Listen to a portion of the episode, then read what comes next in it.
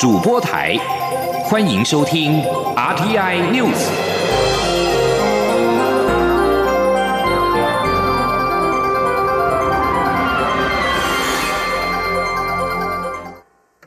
各位好，我是主播王玉伟，欢迎收听这节央广主播台提供给您的 RTI News。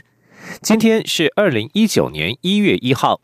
迎接二零一九年新年的第一天，总统府元旦升旗活动今天凌晨四点三十分开放民众进场，五点开始建中乐旗队、北一女中乐仪旗队以及台湾啦啦队国家代表队以及羽及武艺艺术团等年轻表演团体，在今天凌晨带来相当精彩的表演节目。紧接着，在三军业余队操演之后，重头戏唱国歌升旗典礼在现在六点三十分即将举行。而蔡英文总统在今天出席元旦升旗典礼之后，将在总统府发表二零一九新年谈话，揭示新阶段政府将努力的目标。而这也是蔡总统上任以来首次在元旦有公开谈话。总统府发言人林鹤鸣表示，有别于过去总统元旦文告的形式，有上对下不达领导者意志的做法。总统选择在新年第一天发表谈话，除了向国民祝贺新年，也感谢有国人的共同努力，让国家能够持续进展在正确的方向上。带您回顾在昨天跨年夜一些精彩的表演活动。台北一零一跨年烟火秀在昨天晚间璀璨登场，长达三百六十秒的烟火动画秀当中，透过九大主题向社会大众展现台湾的多元与文化，在听觉上也下了不少的功夫。除了请来金马奖最佳原创电影音乐得主林强编写主旋律，希望儿童合唱团演唱。并且邀请曾经获得金曲奖最佳重创组合、最佳原住民语专辑奖歌手阿豹为烟火动画现身，而烟火最后是以“勇敢自信，世界同行”作为结尾，祝福大家二零一九年有好的开始。台北市长柯文哲表示，不管什么酸甜苦辣，二零一八年即将结束，让台湾向前走，迎向二零一九。昨天晚间，台湾有多个县市都有跨年庆祝活动。而在高雄，新任高雄市长韩国瑜与妻子李嘉芬出席高雄跨年晚会，合唱《祈祷》以及《月亮代表我的心》，并且与市府团队同台转动摩天轮道具，陪伴市民一起迎接二零一九年。而在国际间，跨年活动是跟随跟随着时区的不同而陆续展开。在澳洲第一大城雪梨，昨天晚间上演历来最盛大的烟火秀，光彩夺目的烟火点亮雪梨天际，迎接新年的到来，并且为全球数十亿人庆祝跨年揭开序幕。破纪录的火花数量以及烟火效果与色彩，照亮了雪梨城的天际，长达十二分钟之久。雪梨港现场超过一百五十万名观众惊呼连连，看的是如痴如醉。许多人在制高点搭帐篷，准备迎接这一刻。有人甚至从早上就来守候。稍早的雷雨并未浇熄民众的热情。而为了迎接二零一九年国际原住民语年，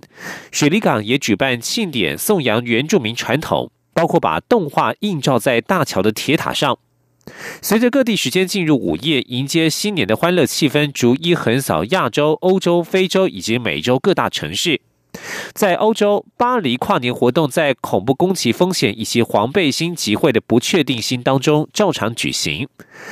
巴黎警方动员了一万两千名警力进行维安，部分黄背心支持者在脸书粉丝专业号召在香榭大道上集会，举办欢乐非暴力活动来庆祝二零一九年的到来。他们相信未来一年将带来很多的改变及胜利。继续将焦点转回到国内。元旦连假过后，立法院紧接着要从二号开始召开为期八天的临时会，处理二零一九年度的中央政府总预算案。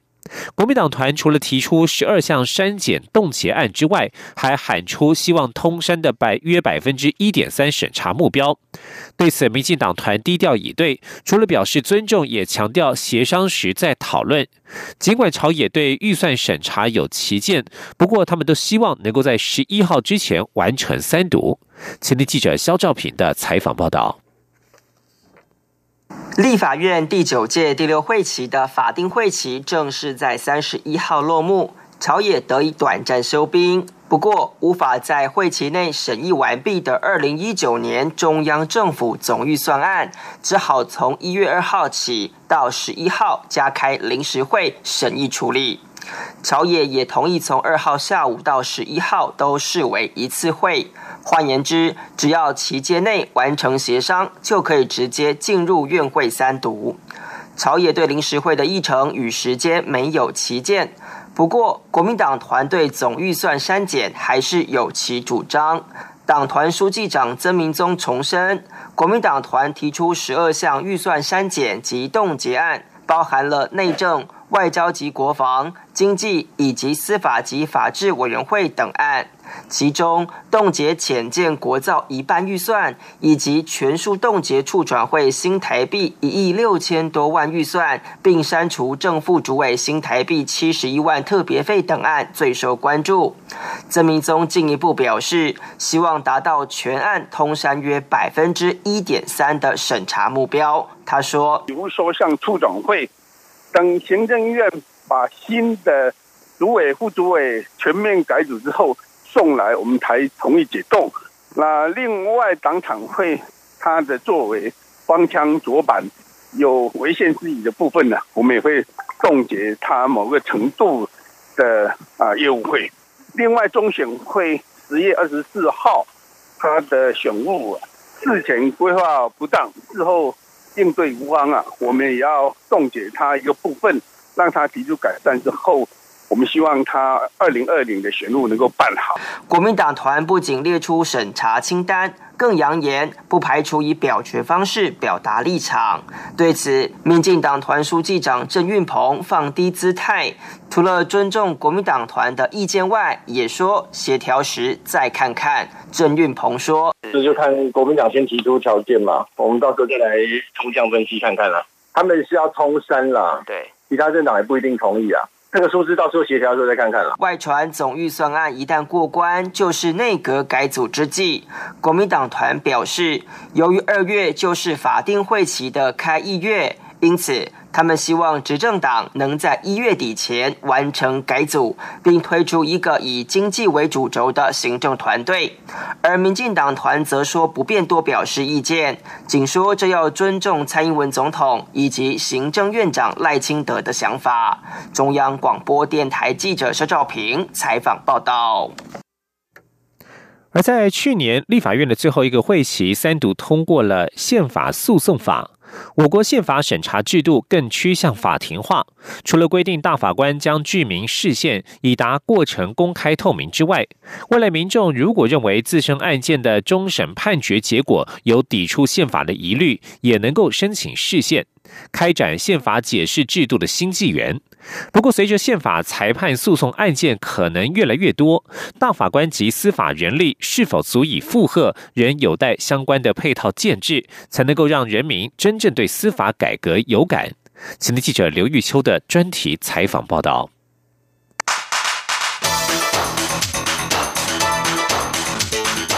专题报道。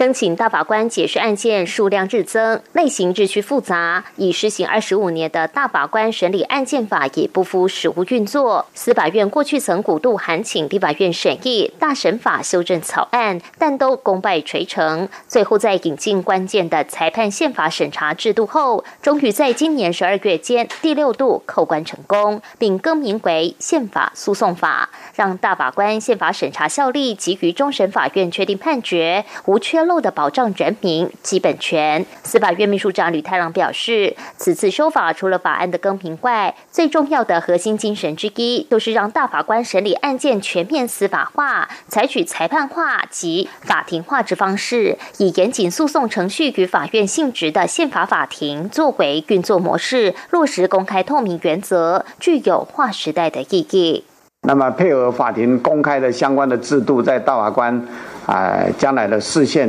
啊案件上面呢都会用啊啊，譬如说大法官呢啊，这个会呃举行言辞辩论，那么在言辞辩论当中呢啊，可以啊邀请这个呃专家来提供各式各样的法律意见等等。那么，呃，经过言辞辩论以后呢，呃，做成啊判决书啊，那么也要记载啊所有参与的大法官的名字啊，还有呢，呃，对于这个呃事件案的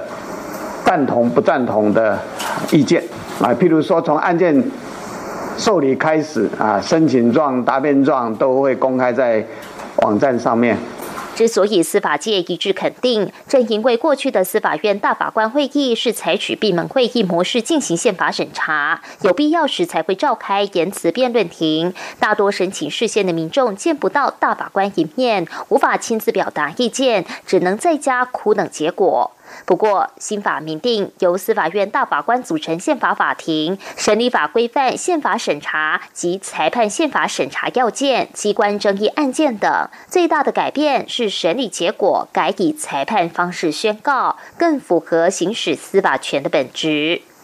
而宪法诉讼法另一个令人眼睛为之一亮的变革，就是人民申请宪法解释的事由。司法院秘书长吕太郎指出，过去人民申请大法官解释，仅限于个案中所适用的法律违宪；若裁判中适用的法律本身没有违宪，但法官解释或适用法律时抵触宪法价值，大法官并没有办法处理，成为人权保障的漏洞。但这次修法引进德国裁判宪法审查制度。人民可依法定程序用尽审级救济的案件，对于受不利确定终局裁判认为有抵触宪法者，得申请宪法法庭为违宪宣告之判决，推翻了过去我国违宪审查只限于抽象审查的局面，使得大法官可以进行具体审查，确定终局判决所适用的法规违宪，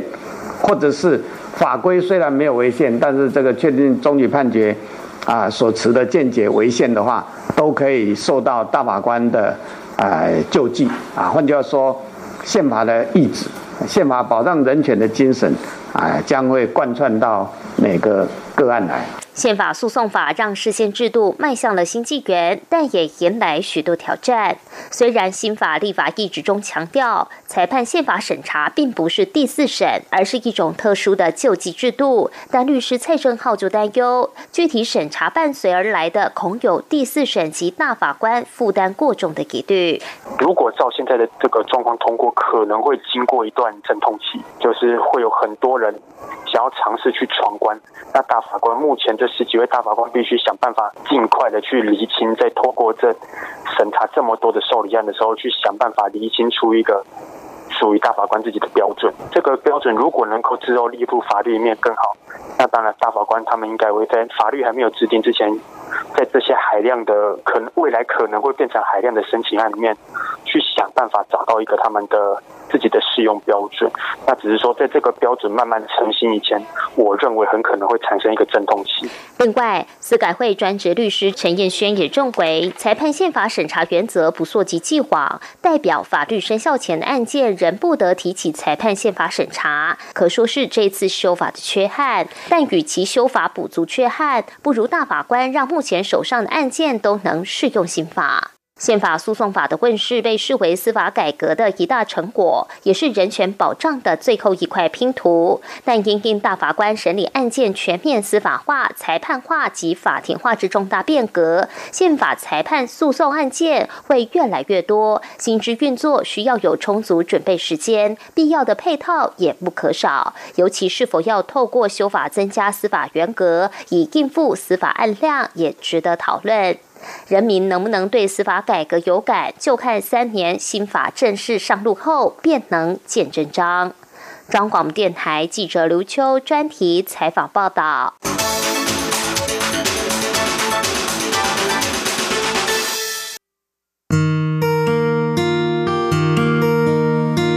无限的爱向全世界传开。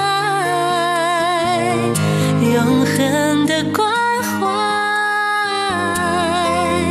来自台湾之音 RTI。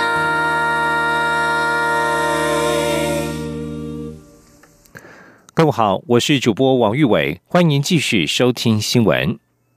跨太平洋伙伴全面进步协定 （CPTPP） 已经正式生效，将在今年一月召开部长级会议。关于新会员国加入的程序，届时可能出炉。行政院在三十一号表示，包括政务委员邓振中等人都积极透过各种管道接触会员国，表达台湾希望加入的立场，希望能够获得支持。前天记者王威婷的采访报道。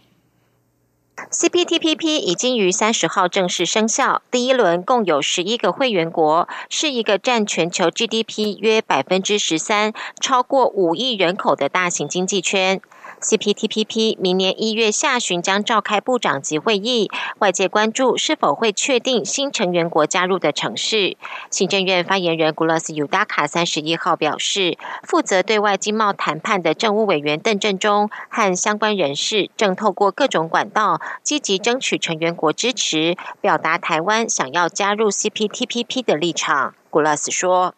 所以都透过各式各样的管道，就像我讲的啦，不管是我们到当地的国家，或者是他们在台湾的代表，有任何可能的机会，透过外交部、透过经贸谈判办公室、透过郑振中政委，都在接触中。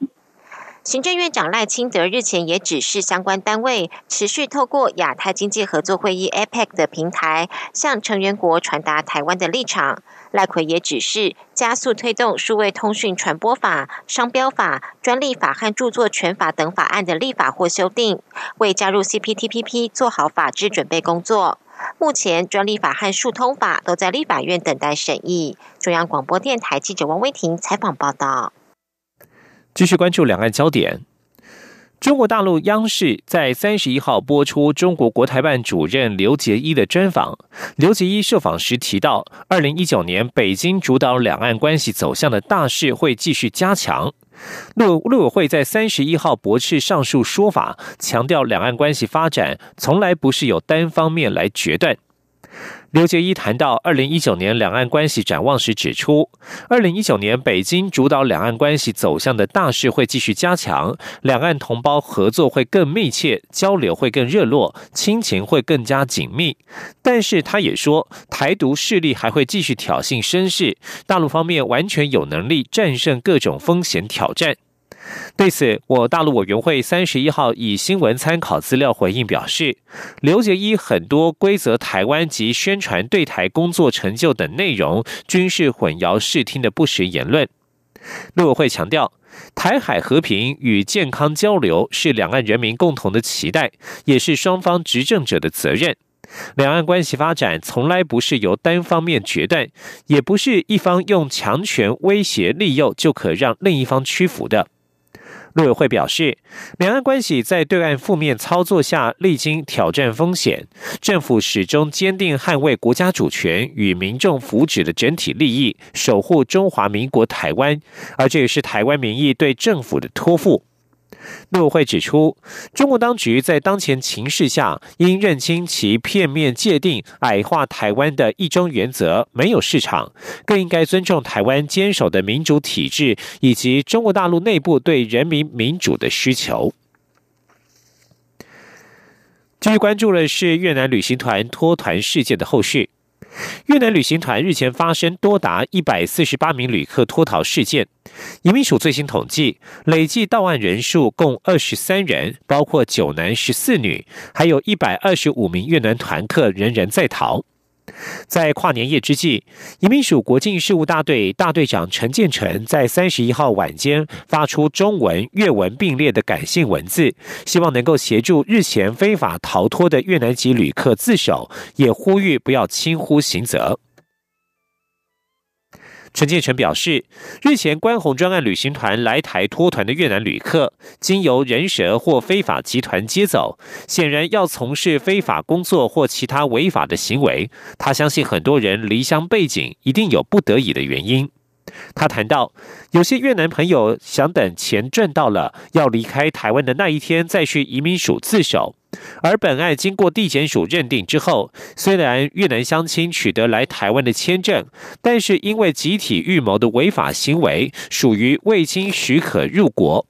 而根据移民法规定，要被关三年，而且要罚款新台币九万元，事情比想象中的严重。如果有需要，他愿意竭力帮忙安排自首，希望能够降低刑责，也让越南乡亲可以早一点回到家乡。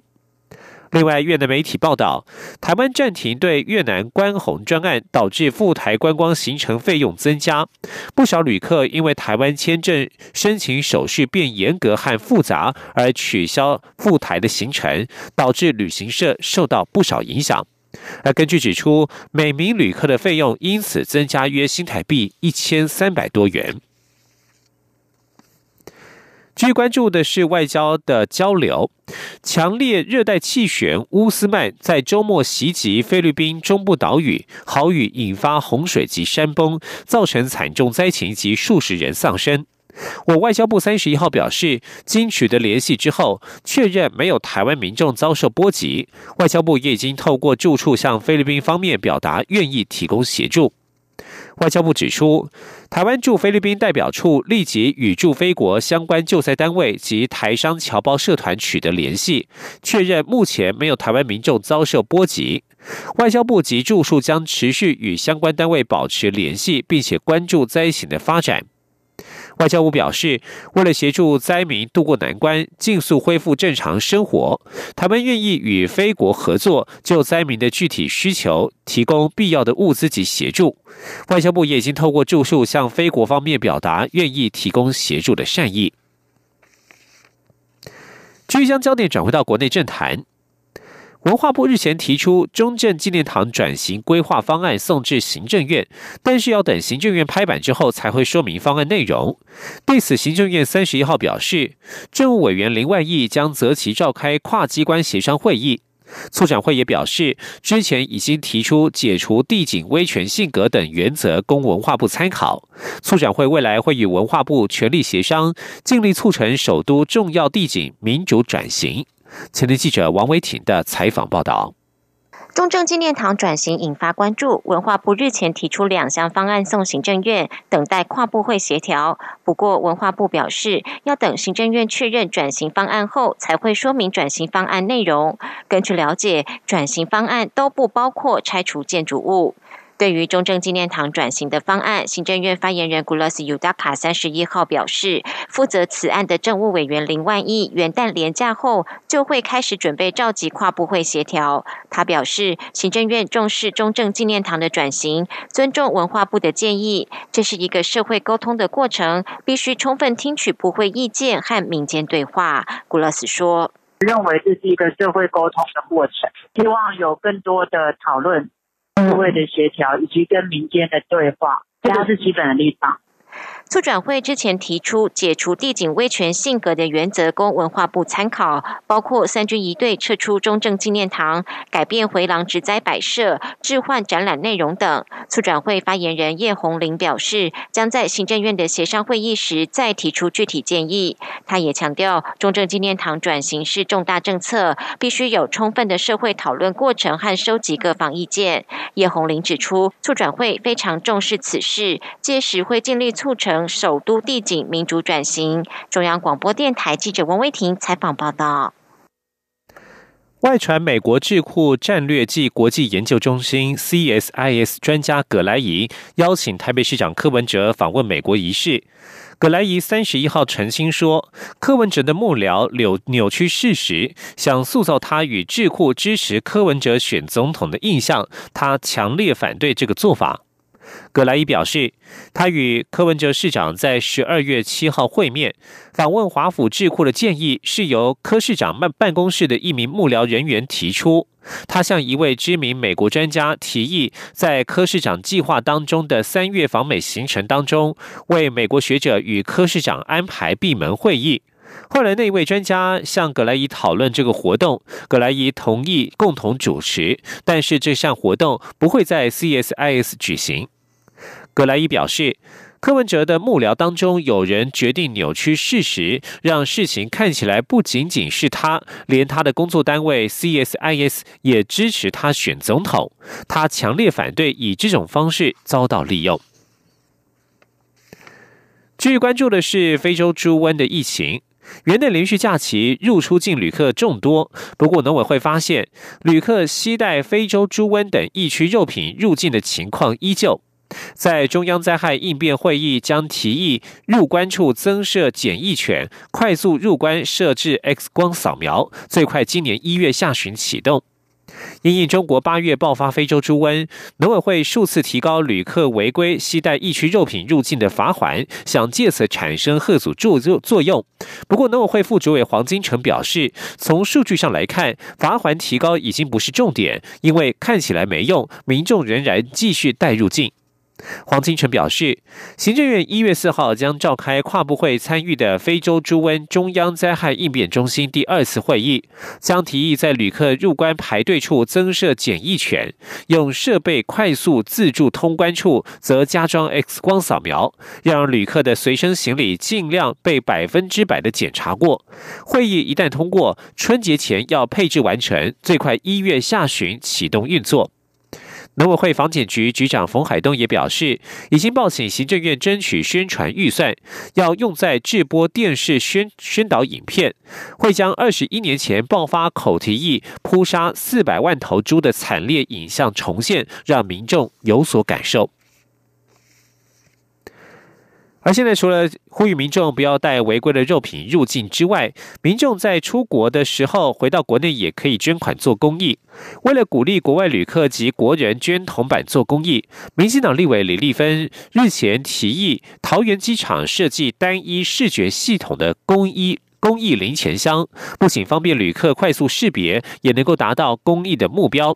如今，桃园机场已经完成设计，并且设置在机场的各个角落。他特别呼吁国人近期出国或返国时，可以特别留意，随手做爱心。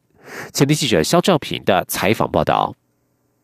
出国旅行，在回国前，口袋总会多出不少异国零钱铜板。同样的情况也适用来台湾旅行的国外旅客。为了鼓励国外游客以及国人捐铜板做爱心，桃园机场在民进党立委李立芬建议下，将机场内的公益零钱箱化整为零，统一视觉系统，不仅更加美观，放置地点也比过去明显。李立芬表示。他发现其他国家的机场有统一设计的零钱箱，于是建议桃园机场参考国际经验，设计一款统一视觉系统的公益零钱箱。他认为这不仅有助于旅客快速识别，更能达到公益目标。他说：“那我有看到淘机过去他们的做法好像是